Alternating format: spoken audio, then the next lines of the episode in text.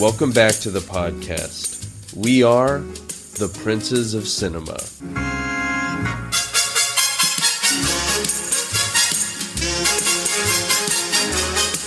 Welcome back, everyone. Today, Tim and I are joined by Dane Connelly, who is our Bond aficionado. Dane is, if you want to know, a friend. Is that accurate? Hails from upstate New York. And we once came back from a wedding in Montreal and stayed with him, and we all slept in the basement. I think that was about a 14 hour sleep, maybe 12. What does your memory say? Yeah, that we uh, we disappeared. We went into a different dimension for a bit. True blackout curtains in a basement. It does. It's it's like a little cold. I mean, that's when you're getting some of your best sleeps. So, Dane, welcome on board. You're now a, a jester in the court of the princes of cinema. Well, I feel honored, happy to be here, be be talking with you guys today.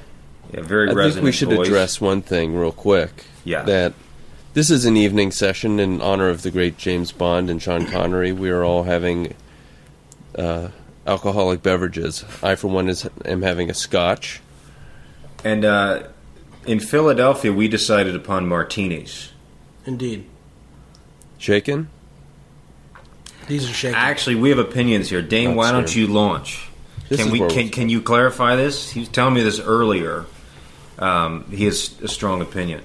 Well, I think in honor of the of the episode, James Bond's cocktail. Even if you haven't seen James Bond movies, you probably know he has his martini shaken, not stirred. Though I think martini should be stirred. Why are we shaking our martinis?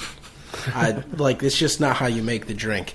So if we're being honest about it, he's kind of having a, a weak, a weakly made martini. So I'm gonna I'm gonna shake it for the episode, but in in any other circumstance, So he's actually Sure. not right. Just that's that's not like a classy way of doing it. correct. Yeah, you should you should put it in a in a cocktail stirrer and stir it.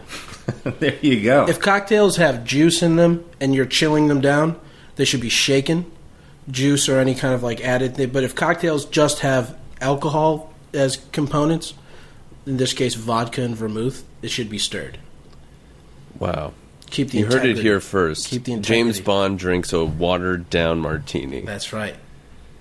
And he's going vodka martini. He's not including gin he's or not anything. doing gin because Dane's a gin guy, but James is a is a vodka guy. And The early James is uh, a vodka guy. oh, that's Yeah. right. Uh, we can address this today. We're discussing From Russia with Love, and I thought Quantum of Solace, but you guys correctly thought Skyfall.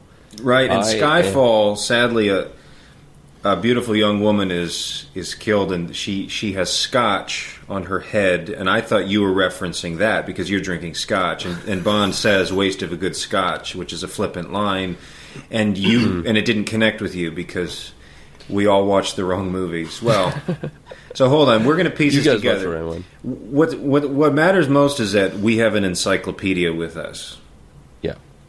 this evening. Dane is an encyclopedia on Bond, so we all have watched with From Russia with Love. We could talk about that. You watch Quantum of Solace. I watched Skyfall, and we also watched. Let me just spring this on you now. We watched Thunderball, which happens underwater in the Caribbean. I mean, eighty-five percent of that movie is underwater in scuba Wow. gear. And I also dabbled around in some earlier stuff. Goldfinger, Doctor No, it was all free. So I have I, I we also need to mention too first references of Bond. What's yours, Bill D? My first Bond memory. I feel like it must have been watching on TV with my dad, but the first real one is the GoldenEye video game. Exactly. I set Yeah. you up for that. Dun, You know. dun, dun, dun, dun, you know, Goldeneye. you get the silver PP7, the regular, the gold. You get your your you get. Remember we were going to the temple. Remember the temple level. You got Temple, you got Odd Job, you got Slappers Only. That's right. Did you play that, or did you just watch the movies? Dano. No, I played. Oh, you everybody. Oh, I played. Yeah, the uh, the laser, the Moonraker laser gun. Now, does that even from the movies? No. The Moonraker laser gun. Yeah, it's in the movie.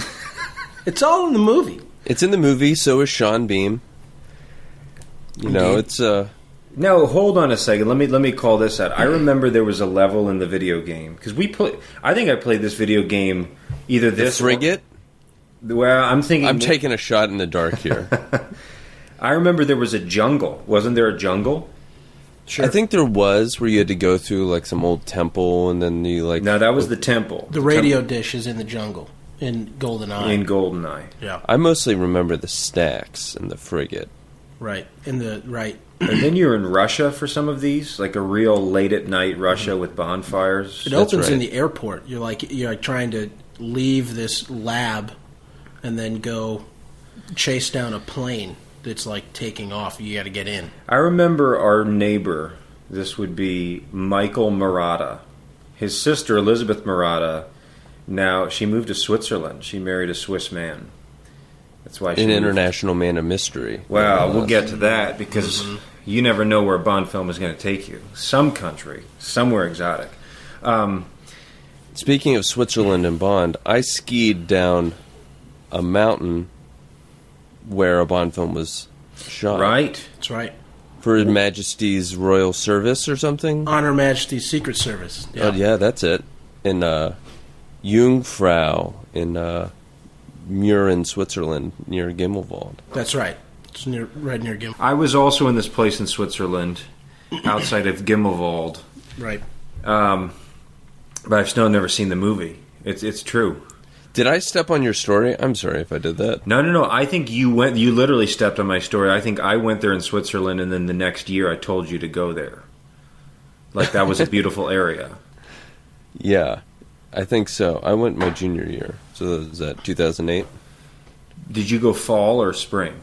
Spring of 2008. You went the semester after, right? I was in the fall. Dano and I, just to give a quick story of our meeting, I think this is worth telling. I had written Please. things about him in the student newspaper because he played intramural volleyball at our university. And I was a sports writer, and he didn't like the things I wrote about him because I compared him to Sid in Toy Story. Because he did look like Sid. Actually, one of his friends, Josh Applegate, said, "Hey, don't you think he looks like Sid from Toy Story?" I was like, "Yeah, he kind of does." So I wrote that in the. He says, "Put that in your article." So I did. And Dane never talked to me. We had never spoken. It was in. It was in Austria. This is verbatim. We had actually never met each other. And he came up to me in the hallway because he lived just a few doors down. He said, "You're that asshole that wrote about me in the newspaper." and I held out my hand like a good American. I said, "It's, it's time to get over that shit."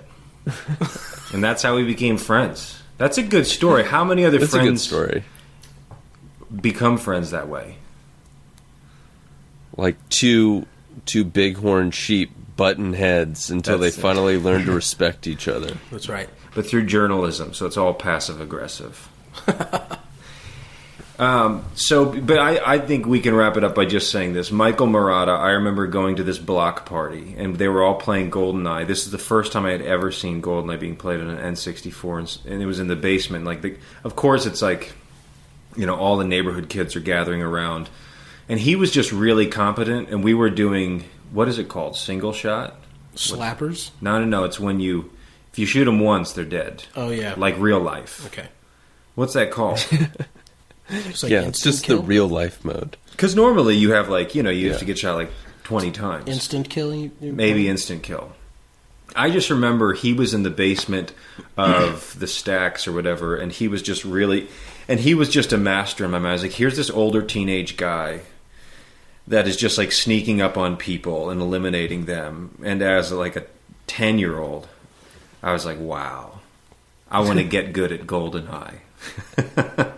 we played that game, that or Madden '64. Those were the vastly the majority games. It's just wave race for me. Oh, Wave Race was The good jet too. skis. Yeah. The stand 1080 snowboarding. Yes. Tony Hawk Pro Skater. Wow. I played them all. But And these GoldenEye are all it. things that Bond does in real life. That's right. Well, that's what we're getting at. I mean, why don't we talk details on uh, Russia with Love? But then I- we just you know gotta what? get into Bond. I wanna I wanna pitch this to Dane in the same way that Tim pitched it to me in our first ever episode. Dane, you you said from Russia with Love. That's one we got to watch.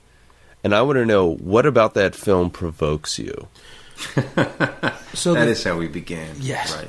the thing that provoked me to suggest from Russia with Love was, quite honestly, there was another film I thought we should do, but I felt that we the the character names as Bond films tend to have, we wouldn't want to be repeating this name over and over again. So I so I thought we'll go to it. We'll go to another film, and uh, it was uh, from Russia with Love. Sean Connery, R.I.P. Uh, it was his favorite fi- uh, Bond film that he made. So it was kind of like his his favorite one to film. So when they were filming it, it was his favorite one to do. So I kind of leaned in that direction a little bit more, thinking like, well, he loved it so much. It kind of when I had read that maybe two years ago, it made me like the film more. Maybe just for no other reason than well, if Sean Connery liked it, then maybe I need must to be like the it best more. one. And he's in how many? Six films? Something like that? I think it's six. So you have Doctor No as the beginning.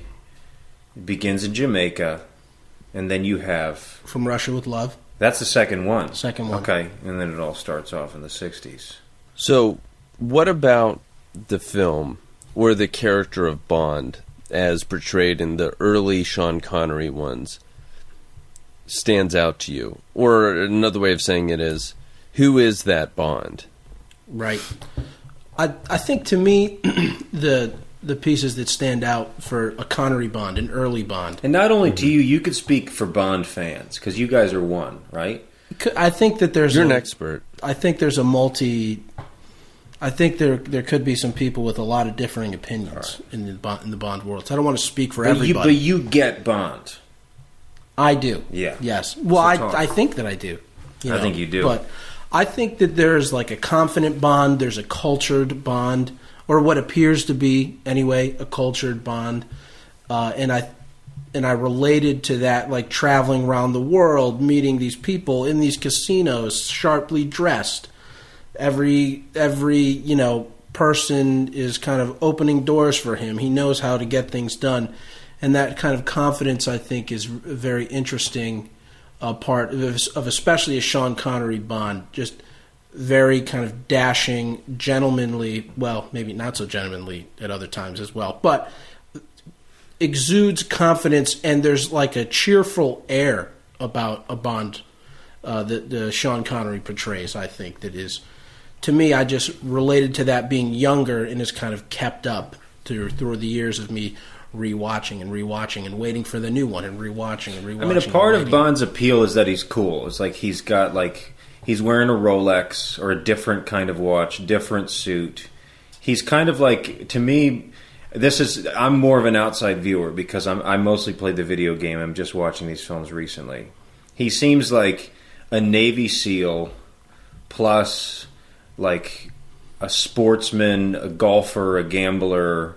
He's certainly a ladies' man, and that's the thing too. The funny thing about Bond women or Bond girls, as they call them, um, is it just seems like there's not um, there's there just don't exist married women in Bond films. Every woman he comes across is totally available or they're married to a villain. or they're married to a villain. Right. But they're all available, which is kind of a recipe. I'm not saying formula is wrong, but for me, I mean, it's just like because I, I was also when I noticed it, I saw in Russia with Love, and then at the end credits it says, and what does it say? The next Bond film. They announced the next film Right. at the credits. Thunderball, I think, was the the next one, or Goldfinger. Goldfinger, Goldfinger. then Thunderball. Yeah.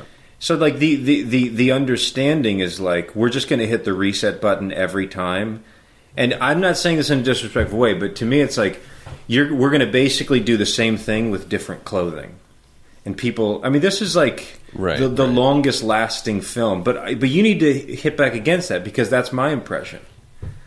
I'm a I'm a freshman at I- James Bond High. Yeah, I hear that. I think that is there a, a formula, as you kind of have talked about, to, to the Bond movies? Yeah, I mean, there's there's gadgetry.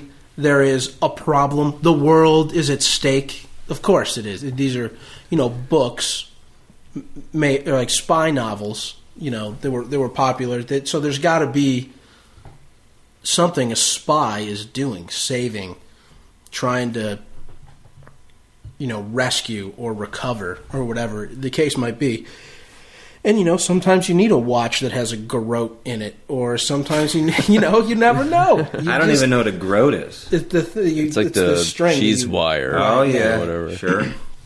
Um, and does yeah, like there's the the character Q, who is the quartermaster, the the one who who brings Bond all of his little trinkets and exploding suitcases and uh, you know watches that do all kinds of crazy things and yes, he is. And and I think that there's you know a, a fun part of it. The, uh, It's not supposed to be complicated or or anything like that. It's supposed to be fun. Well, that's what I take. Let me make a quick equation. I kind of equate Bond movies with Quentin Tarantino films. That's that's my analogy. Is sort of Dane shaking his head.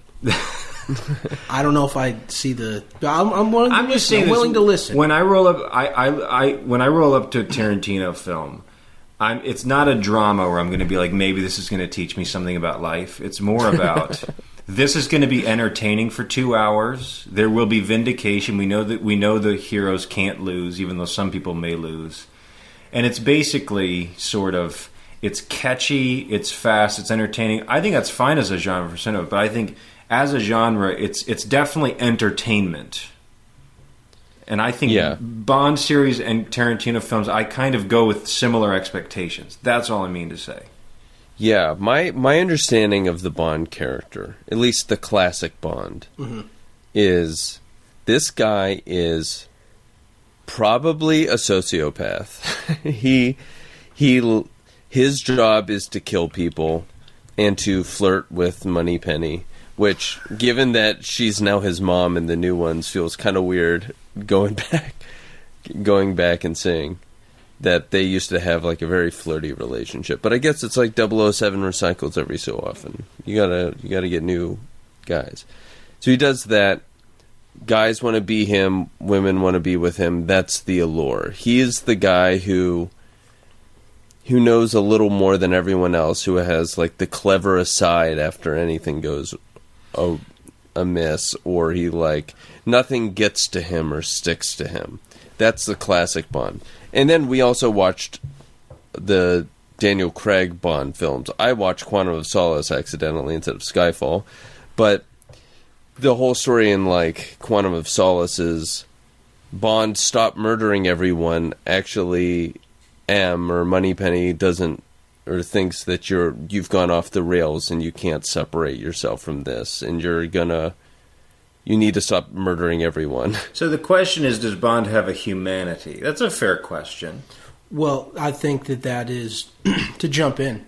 I think Please. that that is exactly the separation that will exist between old Bond and new Bond. And though I am in no way a reader of the Bond novels by Ian Fleming, mm-hmm. the what I understand from what people have said about the books are that Daniel Craig is the closest it comes to portraying James Bond is in the books. A little more complicated, a little more dark, a little more A little more cold.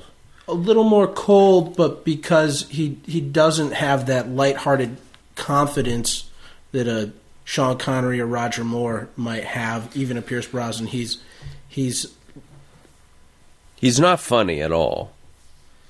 yeah right. He's more of just like a professional British agent. That's just he's doing a he's a professional hitman, Right. In, I in would- a sense. I I, mean, guess- he like is also investigating things. It's I guess- for hitman, country, for country. but- yeah, for I guess Right, Ian, right, right. Ian Fleming, though, I had read this briefly that apparently he wrote Bond as such, with a sort of like professional, serious side. And then when Connery was the first movie version of Bond, Connery added humor.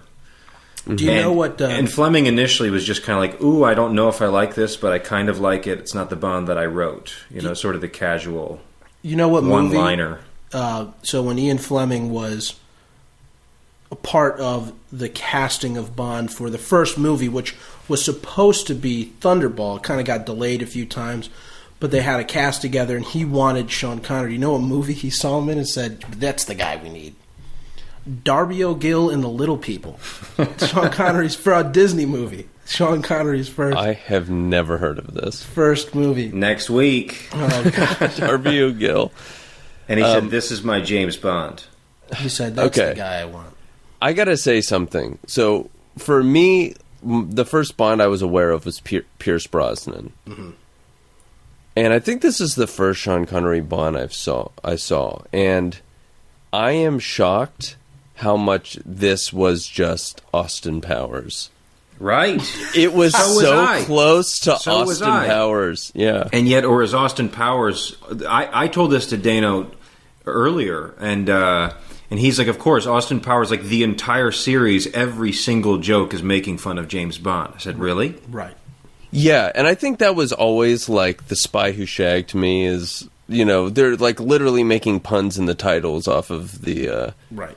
gold Goldmember Goldfinger. Right. But the the thing that surprised me is the distance between the portrayal in Austin Powers and From Russia with Love was much closer. Like Clegg or Klebb, this Klebb, yeah, Russian yeah, is like yeah, very clearly that other character. Right. Number one, number three, and of course in Austin Powers it's number two Right. and you know they do that one walkthrough where they're showing all of the Spectre people shooting guns or shooting fire at someone and i feel like that scene exactly is just exactly parody, parodied but there's not even much of an exaggeration on it it's just that they made it mike myers and gave him like gross british teeth instead of dapper sean connery you know Even the skin tight outfits from like the bad guys, they're like in the all black like one piecers shooting like flamethrowers on Yeah, yeah, Spectre exactly. Island. What was Yeah. it too later? Christopher Walken is part of Spectre.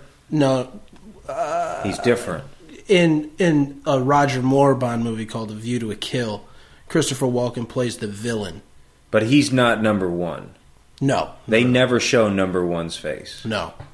Yeah, the cat, the cat, and number one's face never being shown. I also needed an education because I guess Spectre is throughout the whole series this like international crime organization. I didn't know what Spectre was until this week. It shows how studied I am in Bond. well, the thing is, they've been pulling the strings all along, Right. That's right. And only MI6 can take them down. Can we talk too about the jazz because we all know the theme song, but like the earlier Bond films, like From Russia with Love, like he's he's either chasing after a woman or hunting down a villain, and those happen within the space of twenty seconds. He could do one or the other real fast, Right, multiple right, times. right. But it's sort of um, the jazz involved. I almost want to just. I want to go searching for soundtracks now. I mean, the the, the music. I, I prefer old Bond music to the newer stuff, which is more looming and ominous. The old music is like lounge music the entire movie, which I think is so cool. They punctuate every scene change with a ba-dum, ba-dum. every time. My, But I then was it settles down my dad, boom, and he was boom, laughing. Boom. Yeah, they always kind of settle into like Uh-huh. some. La- I mean, it's almost like we're going to go on an adventure across all the countries of the world, but we're also going to have a theme song set for leather chairs. Like we're not going to really leave home musically. We start in a casino, and we're just going to stay there musically. I feel like Yeah. Should we dig into From Russia with Love and like? a, a little bit. Yeah, we can we can go over the general plot line. Dane, do you feel like you got a do you got a two minute synopsis in you? I I think so. pretend we're at a party? Okay. So, you Here- know- here's the here's the the general idea, and you know, I'm not used to making it concise, but the criminal organization Spectre is trying to get a Russian decoder Lektor, which is like a machine that can decode cryptid messages. Uh, get one of those to then blackmail the country that it comes from to sell it back to them, while at the same time pinning uh, England and Russia against one another, so that perhaps uh, you know these countries could be warring uh, in this sort of Cold War, uh, you know, era that, that, that the movie is taking place in. Spectre kind of launches their plan by using uh, a woman, uh, Tatiana Romanova or Tanya. Uh, Who's also in Goldeneye? Is she? no, No. I mixed talking this the up. video game. I mix this up. Maybe not. No, she's in. She's in Red Alert, the video game. The Is she computer game. really? Red Alert? She has the dogs, the German shepherds. Tanya, different Tanya. That's a game that really took a lot of my a, time. co- a common Russian I'd play that again. Spectre Tatiana. to, Skirmish to, to only. return to Skirmish. the re- to return to the uh, synopsis. Russia uses one of its newest Russian defectors, who is now a member of Spectre, to use her high-ranking Russian office to convince a female agent to sort of honeypot James Bond, make him fall in love with her, and do whatever he wants, so they can put these two countries against one another. The English know Part to- of which is making a sex tape without them realizing. Correct. That's right. That's right. But like half of the Bond girls, you know that they're just going to try and murder him. I, I, I sense a strong Samson and Delilah theme to make it biblical. It's like half of these women are trying to just kill him in the end. Anyway, keep going though, Dane. From Russia with Love. And that's what he's into, I think. Well, he's he kind of goes with it, right? Every time.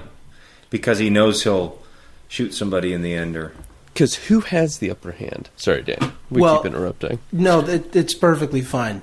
But the British, knowing that it is a trap, but not wanting to miss their chance to get a Lektor, decide to put James Bond into the trap.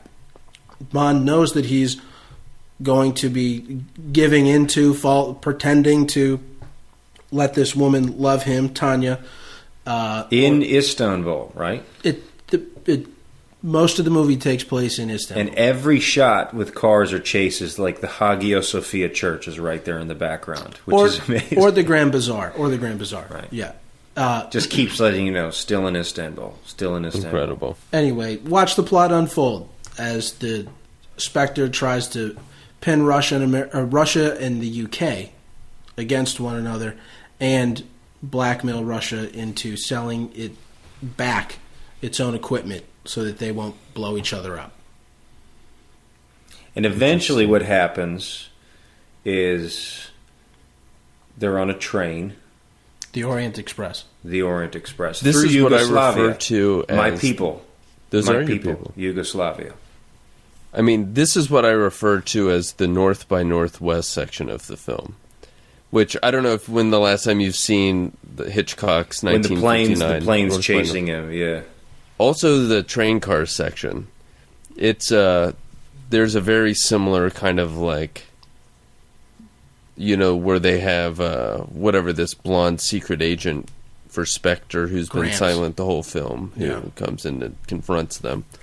Go He's back the- and watch North by Northwest. There's a lot of who's the guy that? Who's the blonde-haired guy in the Bond? Grant, played by Robert Shaw, who is the captain in Jaws. Same guy. Same guy.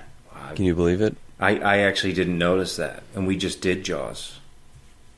Wow. Is he our first actor in two films? Remember, he was kind of the hillbilly guy Yeah. in Jaws. Wow, I you didn't know that. You all know me. that. You all know what I can do. He looked he looked like such an. Eastern Bloc villain in this. I just thought he was. I thought he was only that. you know he he does a good does a good job. We saw it in Jaws. We didn't really see it in From Russia with Love, but it does the job. Wait, what is the test that she does on him? She has him stand there, and then she puts on. Oh yeah, she puts on brass knuckles and punches him in the stomach. Yeah, yeah. and she'll like he'll he's strong. He'll do. No, no, she says he's big. He's big enough. seems fit enough. Seems fit enough. What's the whole thing on the train? Too Bond figures him out through fish and wine. What's the deal there? So Oh yeah, he drinks red wine with he fish. right. They Well, order. He, they order fish, then he orders Chianti, and the waiter says, "You want the white Chianti? No, the red kind." That's one way to put it. He's uncultured. There's no way he. And then he. At first, I thought he was roofing Bond's drink, which I thought would have been a very interesting.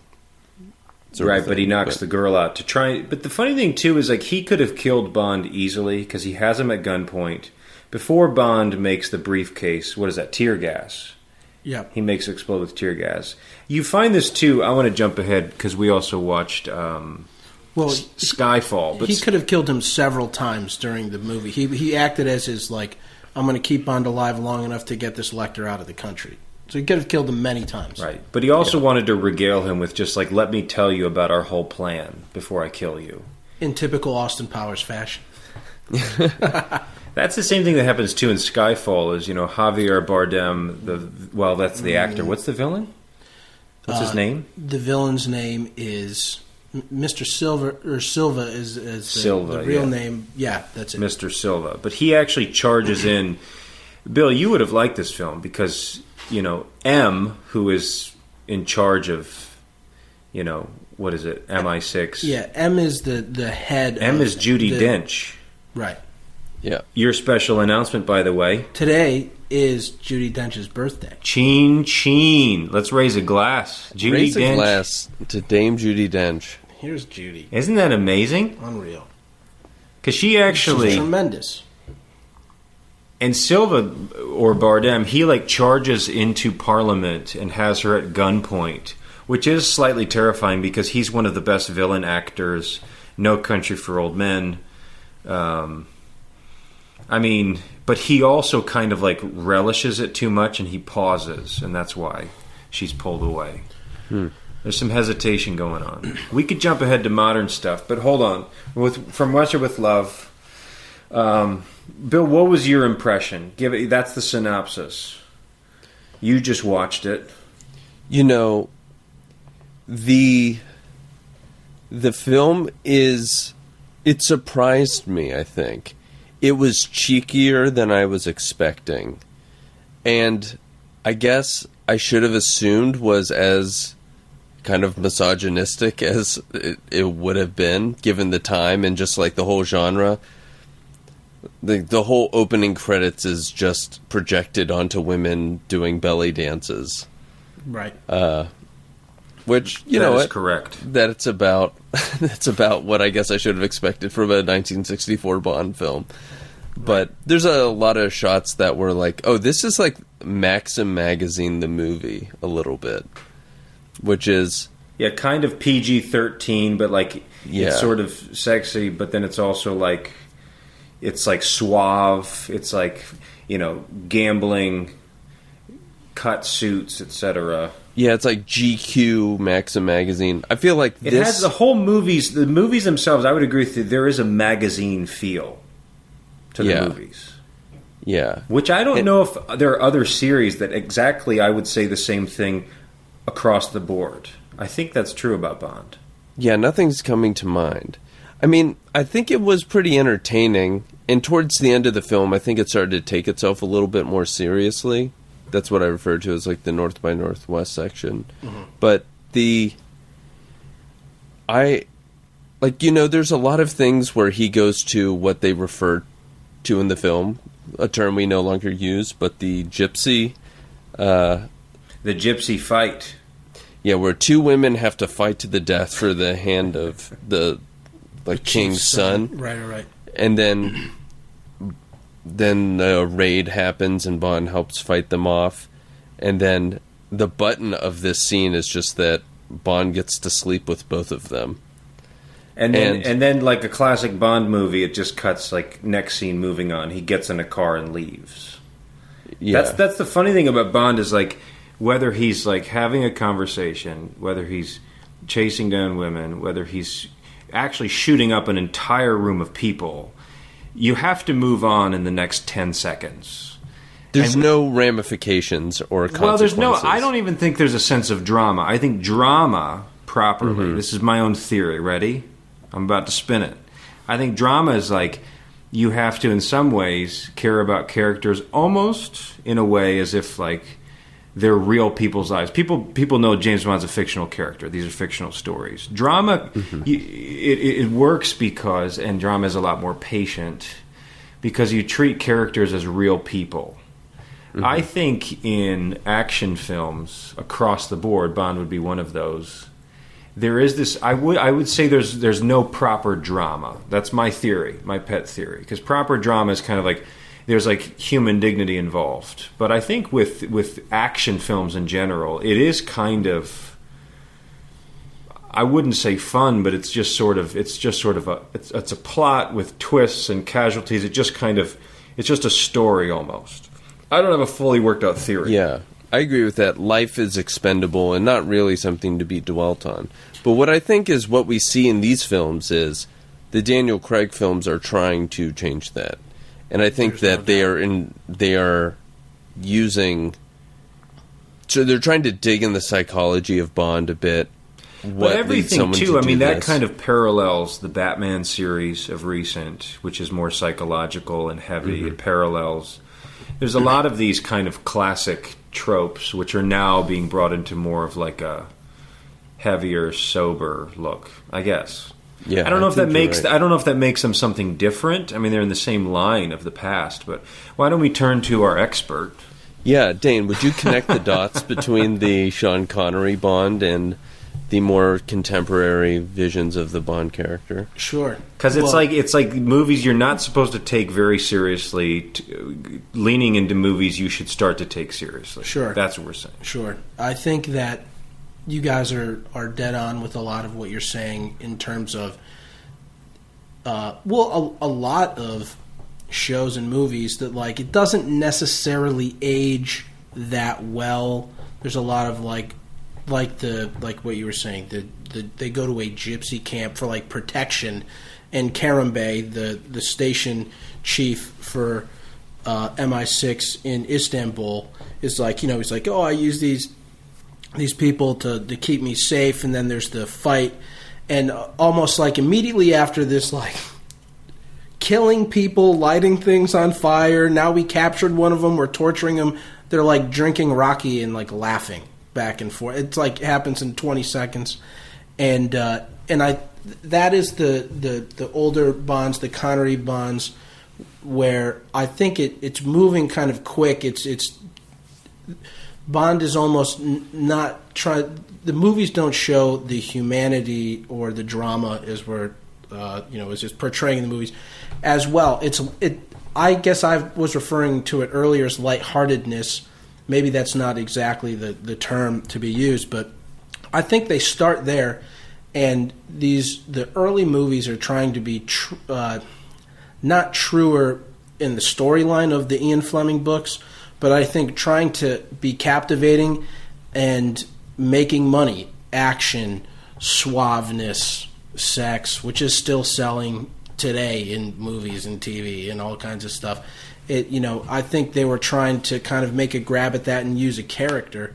And as the the franchise moves through from Sean Connery to uh, Roger Moore, Lazenby did On Her Majesty's Secret Service, the one movie, and then it moves to Dalton, Pierce Brosnan to uh, Daniel Craig. Today, I think people the the movies began to outlive the books, and the movies would be made not looking at a storyline of a book uh, until Craig does Casino Royale, which is uh, you know it is a Fleming book, and they they realize that we can we don't need to just have these uh, Bond characters uh, and these sexy ladies running around screen with these super expensive watches and these snowmobiles that can fly on parachutes.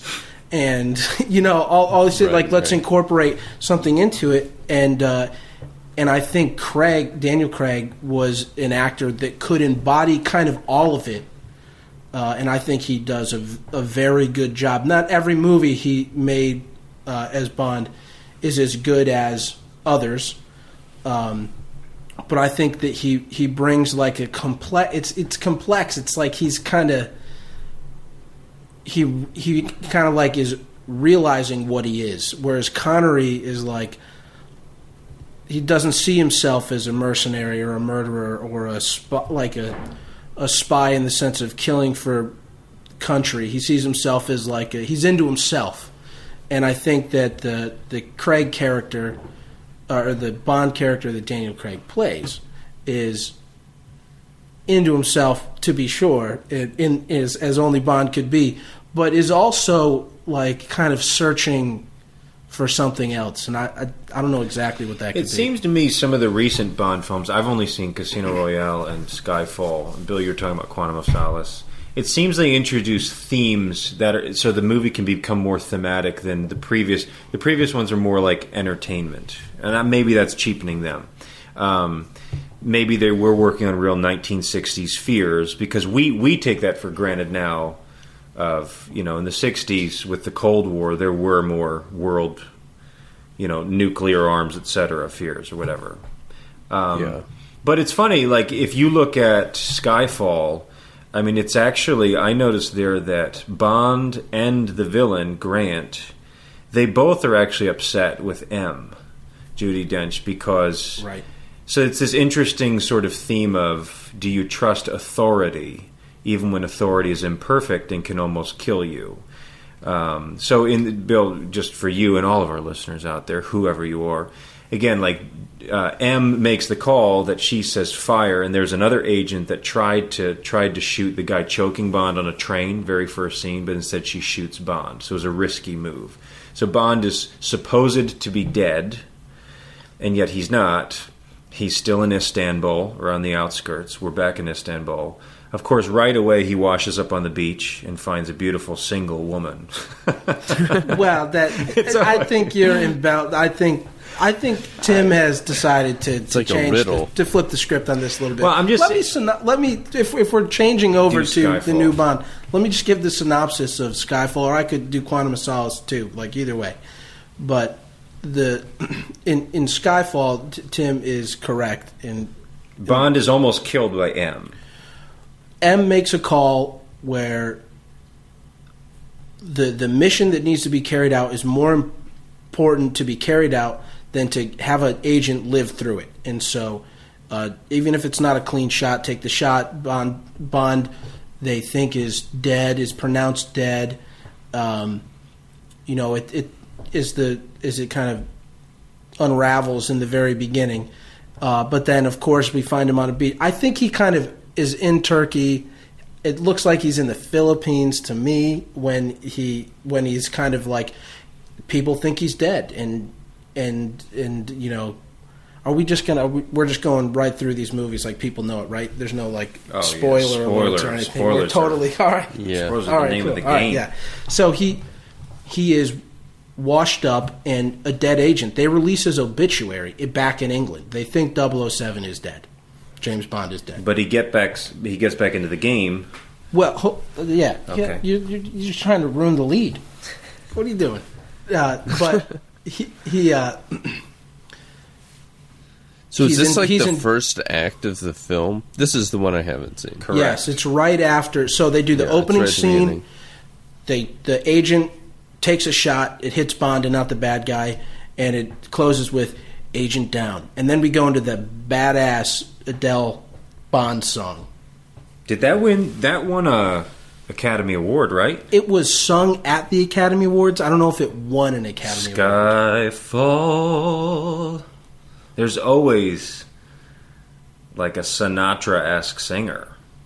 For a theme there's always a theme song, right? yeah. Well, Quantum of Sinatra Solace, does sing in. Uh, Nancy yeah. Sinatra sings uh, Bond. No, no, song. no. From Russia with Love, it sounded like Sinatra. I looked it up. It was this guy Sinatra named, at the end. No, It it, sounds like him. It's this guy named like Matt Mateo or something. Or No. Matt. oh, he's doing an impersonation. It's uh, so the in, Dane has some the notes. theme song from the from Russia with Love is the John Barry Orchestra. That's right. and uh, but Sinatra singing "From Russia with Love" at the end of the movie with all the gondolas. Oh, he in, is. in Venice. so he is singing that. I think I think so. Okay. I mean, it sounds just like. But that's not the theme song. That's just a song from Russia with Love. The theme song Yeah. is, is an instrumental, and I believe it was the last instrumental. Doctor No and From Russia with Love, the first two movies, don't have like Bond songs. They have music that's played through the credits. Um, but then from there, I think Goldfinger, the next movie, the, uh, has a. I, in my opinion, the Goldfinger theme song and Adele's Skyfall theme song are the two best Bond theme songs ever done. And uh, the year that Skyfall came out, not only did the song get nominated at the Academy Awards, I don't know if it won or not, but they Adele performed it at the Academy Awards. They got the woman who sang Gold uh, Goldfinger to come out and sing Goldfinger at the Academy Awards. I think Yes. I think I know that was a Goldfinger. yeah, that's the one. See, it stuck. They say in Spanish that's pegajoso. That means it's, it's it sticks. It sticks to your ear. Catchy. We say catchy. But I've so, heard that like once. I remember it. so right after the a theme catchy phrase. for Skyfall, Back to Skyfall. yeah, right after the theme for Skyfall finishes, it it opens up back in uh, the the UK, and they're in London, uh, and you know there's kind of plots going on. M is you know being kind of sat down, told that you know you're doing a bad job, you're not going to run MI6 anymore, get ready for retirement. She's just like, I'm not going to resign. You're going to have to fire me to get me out. Too bad and uh, she's going back to her office and they're like there's a breach at mi6 she's like get back right away and as she's like almost coming in the building it, it blows up and she's like oh could have died like uh-oh bond it shoots to bond he's on Hold this on. Has that ever happened in the series before for them to blow up MI6? no Mega. big hmm. If so you know the series. shoot to a philippines i'm just kind of making it up i don't know if it is philippines it looks philippines to me though shoot to a philippines beach bond is on a bungalow just like you know with a woman and then going to the bar late at night in this like you know edison bulb sand bar like bar front with like all these people yeah go ahead And they're cheering him on. He's trying. He has a scorpion on his hand. he- He's trying to drink whiskey and not have the scorpion sting him. It's just like you have to have Yeah. that. It's when Bond retires, Yeah. he's drinking whiskey and scorpion dares. and then he sees that so he's he stays there all night the next morning at sunrise he's back he's still at the bar hasn't left. So he's just drunk and miserable and sad and you know dead essentially. He he literally is dead. And he sees uh, uh, Wolf Blitzer pop up on the screen in the bar. And he goes MI6 has just been attacked in London and the yada yada. And then he's like I got to go back. And he, he shows up back in London in M's apartment and she's just like what the hell are you doing here Would they run out of booze where you were you're supposed to be dead So let, let me. takes off from there I might, I might takes- have to watch this. Now. Oh, yeah. This- It's actually I mean, good. you're catching me. But Javier Bardem, I keep calling that because I love him as an actor. He turns out to be the villain on this island off the coast of China. A lot of this takes place in China. Um, but his Which motive, is the contemporary Russia. correct. Yeah But uh, there are, there are other settings. They're also just like Mad Men in these previous films. I mean, what the first one, Doctor No, said in Jamaica. right Um, where is uh, Thunderball set in the Caribbean? Bahamas Bill, just well, we're going to come back to the series. Hold on, let's let's finish the movies, and we're, we're going to do. I need to do a flyby because I have a few bombs to drop on Dane. Okay. Um, I was just I noticed in this film that not only you know do you have this final standoff at James Bond's family home in Scotland, but that Bardem's motive is the same as Bond is that they felt betrayed in a way by M which is which raises this theme of authority. And again, even though Bond gets over that much quicker, Bardem as a madman, he's a former agent turned mastermind, psycho, etc., who's coming after her for the specific reason is that she left him out on a limb for the sake of the mission back in the '90s, and he just he just feels expendable and he snaps. So I just I do think it's more sympathetic. He's not just seeking world dominance. He's a guy that feels hurt and he wants to kill this woman. So I found that I found him to be even more of a compelling villain, but also more psychologically similar to Bond in that they were both players in this game. And let me say this, Dana, I don't mean to spring this on you. Can we compare Bond because I see similarities to the Bourne series. And I don't want to dig in in every detail, but is the Bourne series similar at all? Is it not similar? Does it does it rely too much on Bond? I don't know. Do you even like the Bourne series? I like the Bourne series. Okay. Um, I Any- don't. I don't think it's similar. No. At all. I mean, there. It sounds like this one Maybe this one. because he's at odds with the His people higher who ups. made him. Yeah. the you mean the villain is because But, Bond comes I mean, back. in Quantum of Solace, they also do this where M is like, "You've gone too far," and then they send agents to trap him, and then he rides in an elevator. See, and I wonder if that kicks was the shit out. I of wonder all if of them. those plots were influenced by. I wonder if those are influenced by the Bourne series because that's such a strong No. theme. No, No. not at all. is Wow, Jay, you you really This are not is- accepting. This is James Bond. This is not.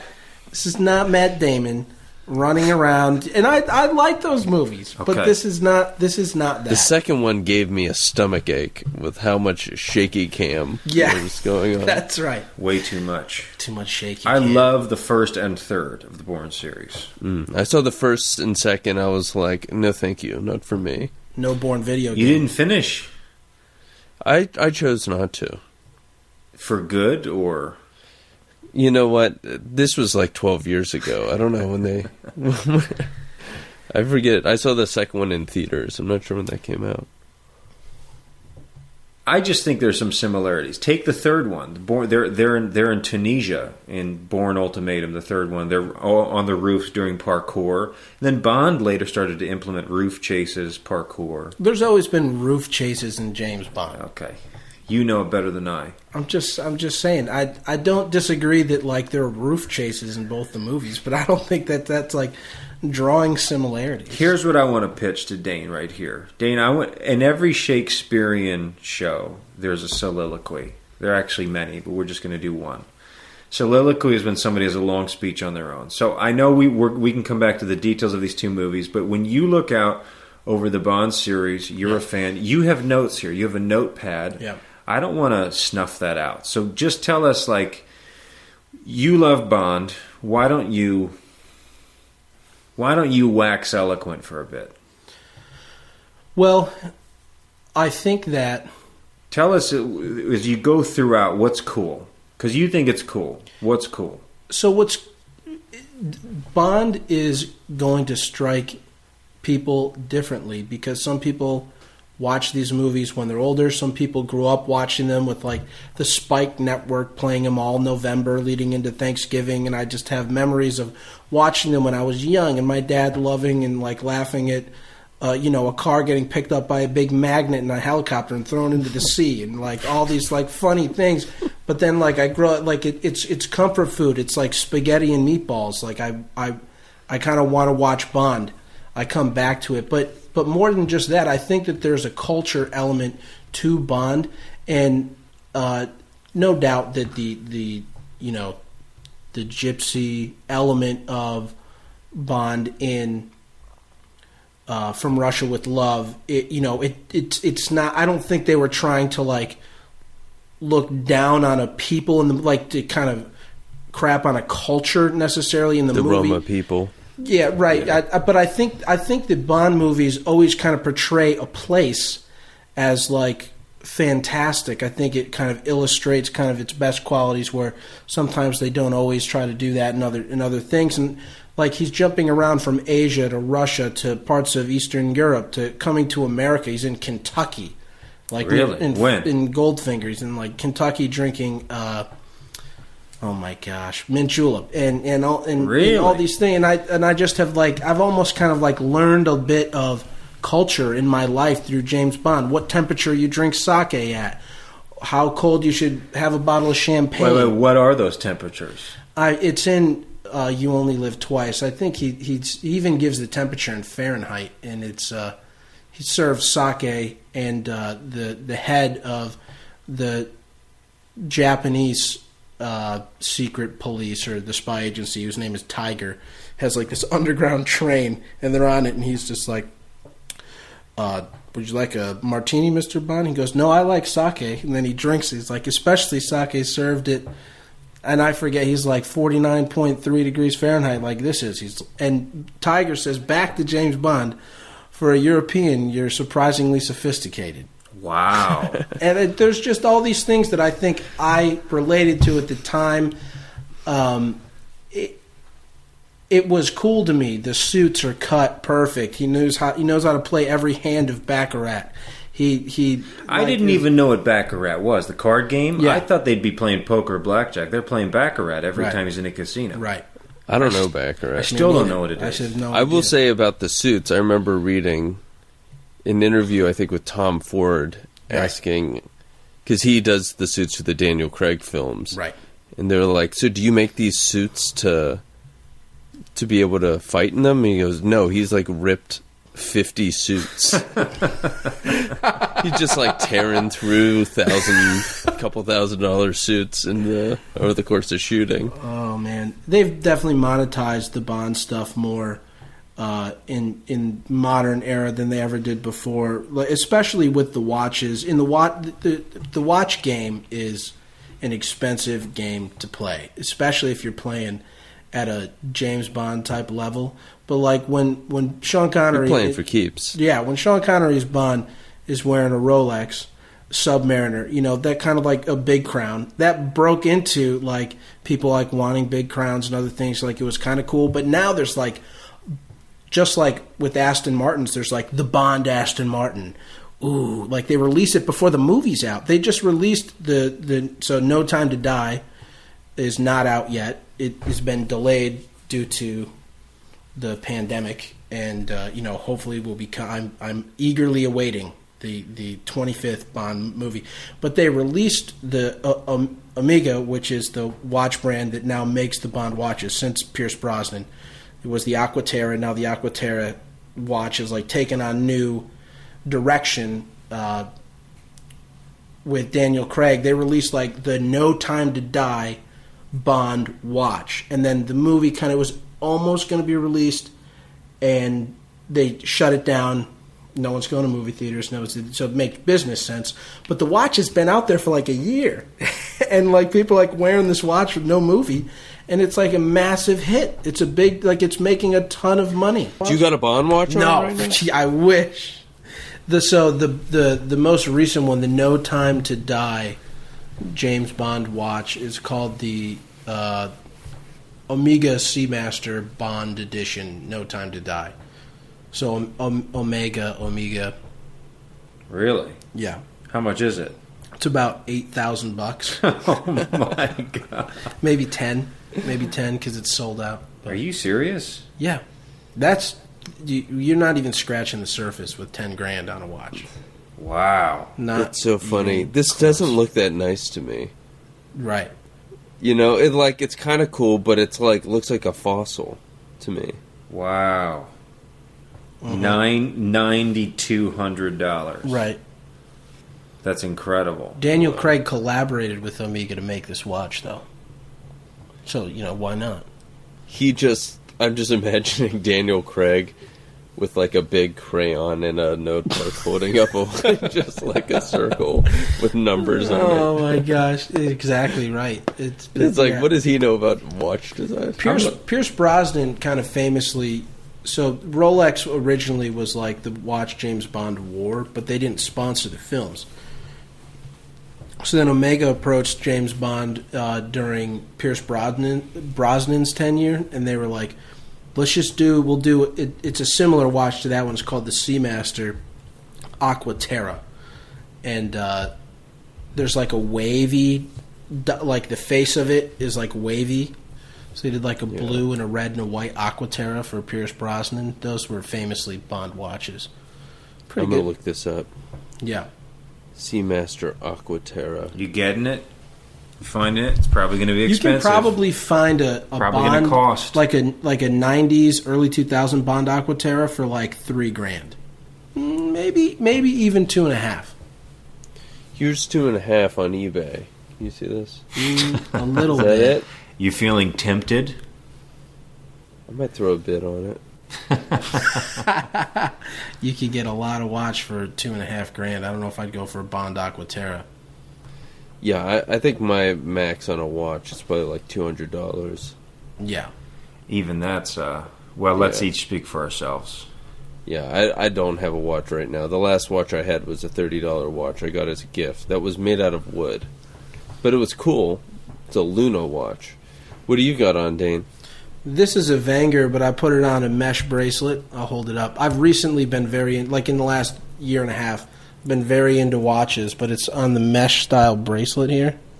Okay, So that it's a- it- comfortable. It's quartz. Yeah, th- this bracelet is great. It's a quartz watch. It's not a mechanical one, but I like. I love watches.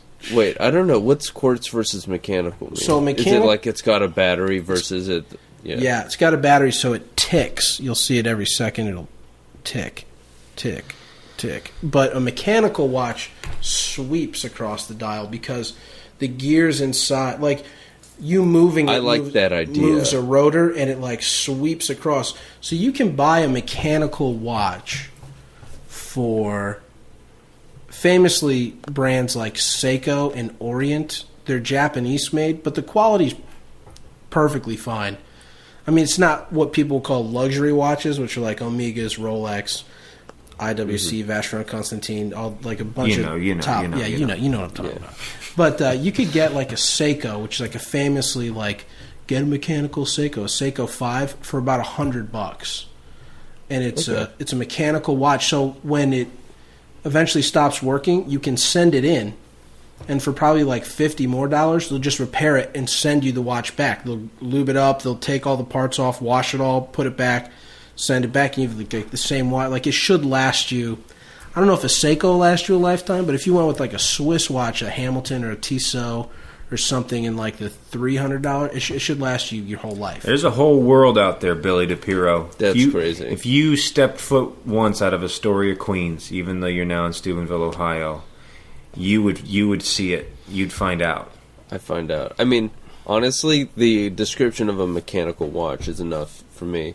Just seeing, like, I've s- I, I was looking at art online at some point, like to buy to put in my room, and there was one that was just diagrams of the insides of watches, Right. and they were just sort of like I don't know blueprint Yeah. kind of designs, and I was like, this is almost too complicated for me to look at. Right. Where it's just a series of like seventy tiny gears of different Right. sizes. yeah.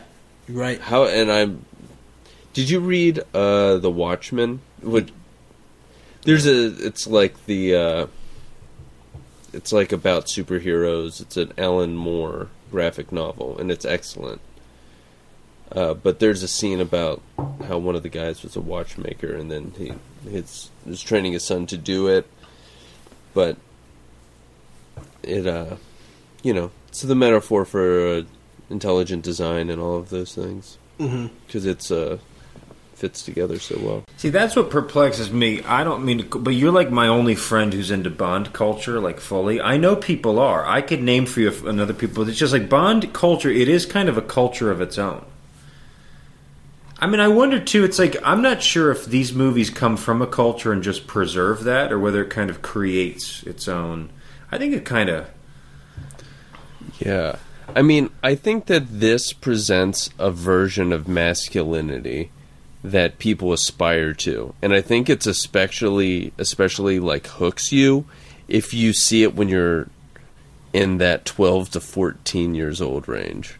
Yes. So I think that is like kind of like what Tim what you're saying. Bond you were hooked to it almost by another step removed, which was someone being very good at what they do. But in your case, it was someone playing a Bond video game. And you're 10 years old, and this kid's a teenager, and he's a couple years older than you, and it seems like he's got everything right because he's killing people one shot.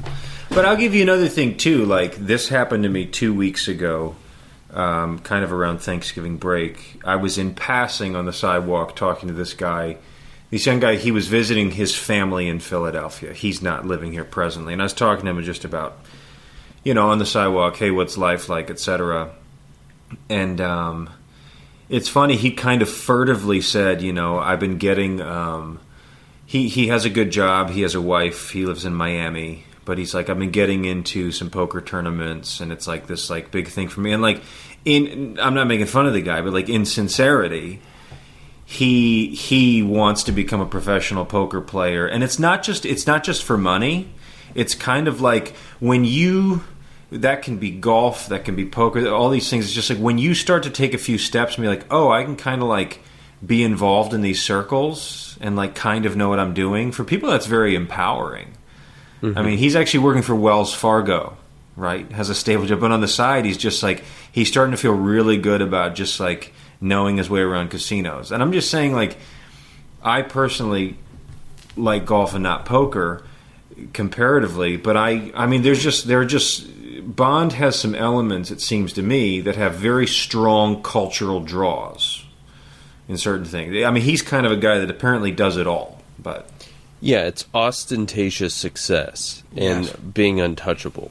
I mean, Bond is in some ways, the ultimate Miami type character for a Scottish secret agent. Sure. There is something about that and kind of the Fast and Furious type. And let's go back Energy. to you and I would both know Miami because we've spent Christmases there. You have family there. That's right. My grandparents live a little further north. We've spent time in Miami together. That's true. Way back. We- right back in that same impressionable age that we're talking about. Right? And Dane, I think we're over an hour at this point, so we should probably start looking We to got to start to wrap it up. bringing this bringing this bad boy let me home. let, let me ask Dana a few quick questions. If you're Yes. going to say Dana, if you're going to say, hey, people are quarantined, um, Amazon Prime has a lot of these free ones. What are the three or four or five movies they start with? If you're going to dabble, Yeah, well, it depends. just for fun, just to like be entertained. Sure. I'll I'll give a few different answers. If you're a person who likes the the a more of a Bourne movie watcher, I would start not with Old Bond.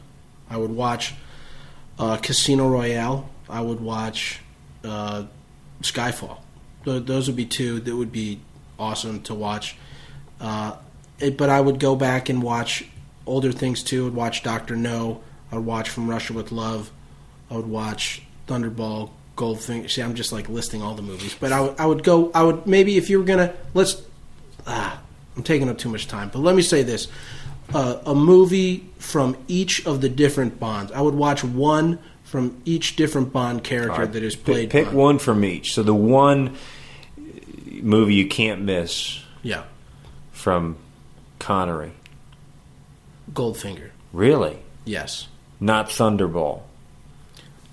We watched Thunderball earlier, Bill. Just between you and I and everybody listening, we're big fans of Life Aquatic with Steve Yeah. Zissou.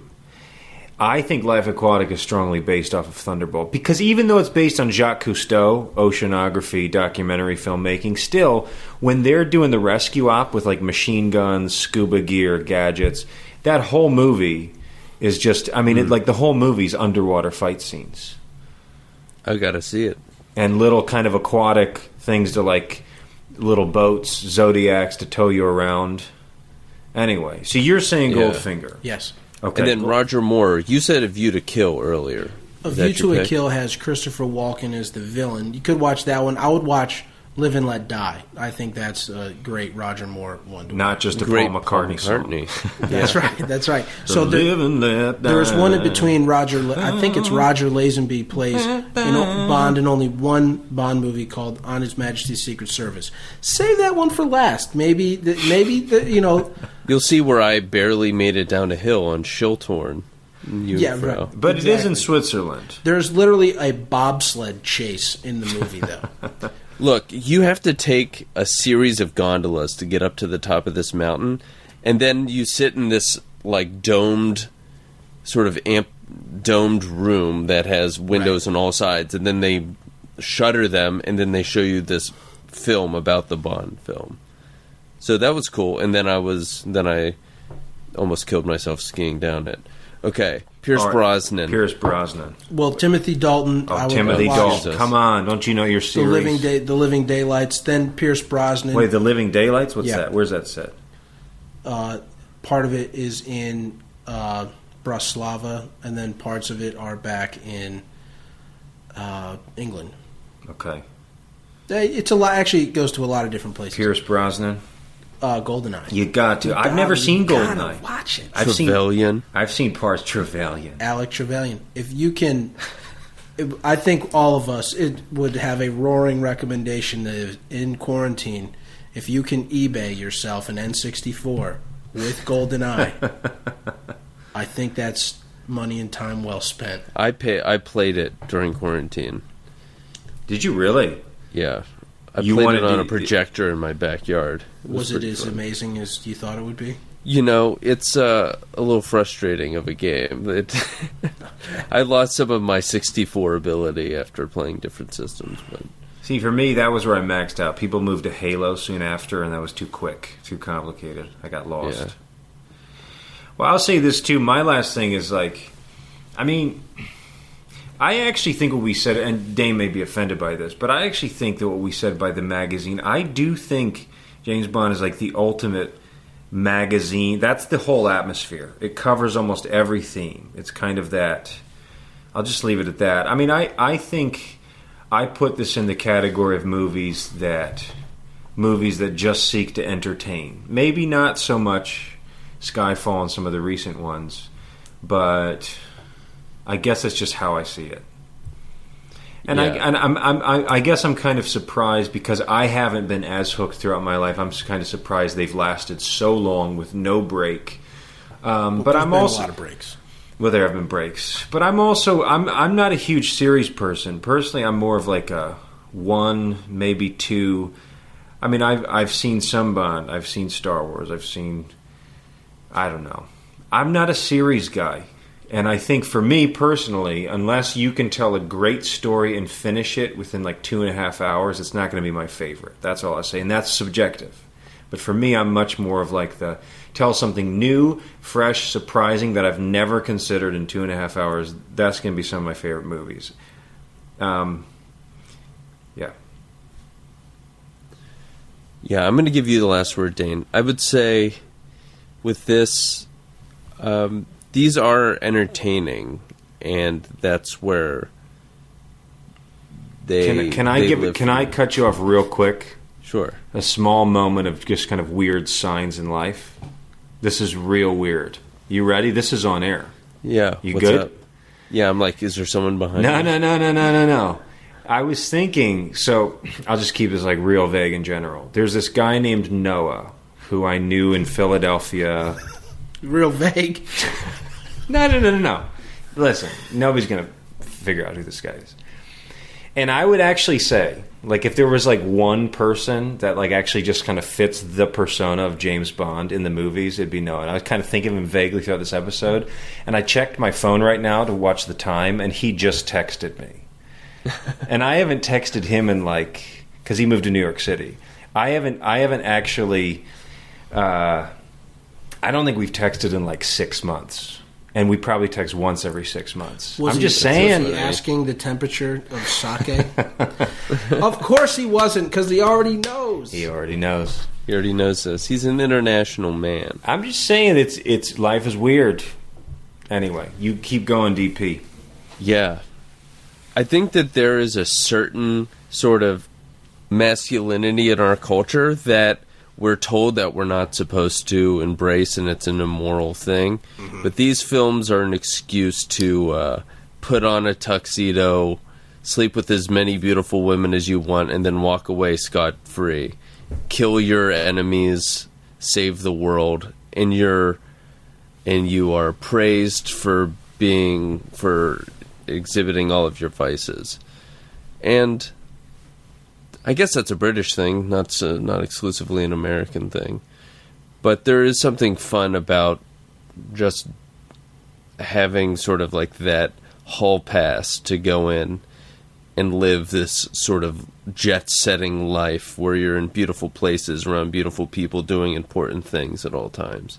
I mean, it's kind of imaginative. People like this series, I think, for that reason of just like, yeah, my life will never be anything close to this. Right. But it's just like for two hours, like, huh, huh, huh, huh. I'm not He's- dumbing it down. Yeah, he's also just hyper competent at things, Right. and it it is a little funny because I watched Quantum of Solace before From Russia with Love, and the Daniel Craig character seems so much more competent in a lot of ways, where Sean Connery is kind of like a guy in a suit swinging a gun around a little bit. he looks a little awkward at times. You know, he, he's charming as can be. He's more socially capable, I think, than Daniel Craig. But there was like where they're fighting in the train car. He kind of like dives, and the guy moves out of the way. But it, I was like, oh yeah, this is before we got real professional stuntmen doing things, and this is just Sean Connery doing a like a swan dive onto a couch. and the captain from Jaws doing swan Yeah, dives right. on the In the '60s, where you had normal punches being thrown, now it's like that hand-to-hand combat with like chop, punch, throw, move, leg. This it's like real fast and close. Yeah. The other thing is the new films, just to give it a little film analysis, they were in From Russia with Love, it's 45 minutes of exposition almost. 30 minutes of just a lot of them sitting down and explaining what the film's about. And like people having long conversations where they're just kind of walking around a room. But in you know, Quantum of Solace, the one I saw, starts off with this like crazy car chase immediately, mm-hmm. and then they they intentionally skip exposition. And they just edit it right out of the film, or they say one line to sort of sum it up, and it's like moving on, because that whole thing of like there's this decoder and then they need to trick this country into thinking that they got it but actually you know like all of that sort of nuance is gone it's like he wants to kill this person then it all comes down to water rights in bolivia where you know the guy is buying up some land and there's some bolivian dictator that they're propping up in order to sell water to eventually because there's an underground river Right. that they won in some sort of a little deal. But you know, I think the other thing is ultimately a lot of these things are it makes you feel like there are and I think that this leads to a lot of weird sort of conspiracies that we see in the world where everything that's bad that happens is because someone is someone evil is doing this on purpose to someone else. It's organized. It's all Yeah. organized. Yeah, there's no chaos. People don't like to live with chaos, so if you've got these international spy organizations that not even MI6 know about, you know, Which is then funny then too, it like gives an explanation It's kind of the opposite of like the Batman series. Batman thrives on you have lone actors who are like insane geniuses and they put everyone at danger. Whereas Bond is more about organized. It's kind of funny how yeah. they're similar in a sense, but the villains are structured disparately. Yeah. Yeah. Dane, last word to you, my man. I would. Uh, my Dane, land the plane. Land the plane. I would say, uh, you know, there is. To speak at both sides of it, there is certainly a lot to not like about James Bond. That being said, I think that there is a great watchability, and sometimes even like a a not watchability to like they're they're kind of weird to watch, but you you watch it anyway. You get wrapped up in the characters. I think that uh, go out and embrace your inner bond just for just for two and a half. You all have one. just for two and a half hours. Just for two and a half hours. it is creative. And then let it go. And then let it go. all right I think that's well said. And see the world because you'll find yourself in different countries. That's what actually makes me. I actually almost want to watch a few more for the lone reason of just like where else does he go? Mm-hmm. Because you know he's going to just like do similar actions, but where else is he going to take it? You're right. Yeah. Like the train driving across Europe and literally showing the map as he's going to right. Zagreb and Indiana Jones. Hey, these are my people, Yeah. the the Croatian people in Yugoslavia. You know, I felt. But then he really just gets there and he jumps off a train and gets on a boat and escapes to Venice. So to my people. True enough. Yeah, to my people. I, he he just he was just boating in my people's waters. He didn't actually see any of my people. Well, Dane, thank you for joining us. Thank you for lending us your knowledge. It was a pleasure. Uh, what what is That's the what most appropriate? Uh, is that his sign off? What is Bond's farewell? he does say that it was a pleasure. No, no. I don't think he has a particular sign off. So, uh, I don't know. Just some jazzy song. Anyway, Beardy, beardy, beardy. well, I'm, we're gonna call it there. We'll see what we do next, huh? That's it. Indeed. All right. Thanks, John. Farewell.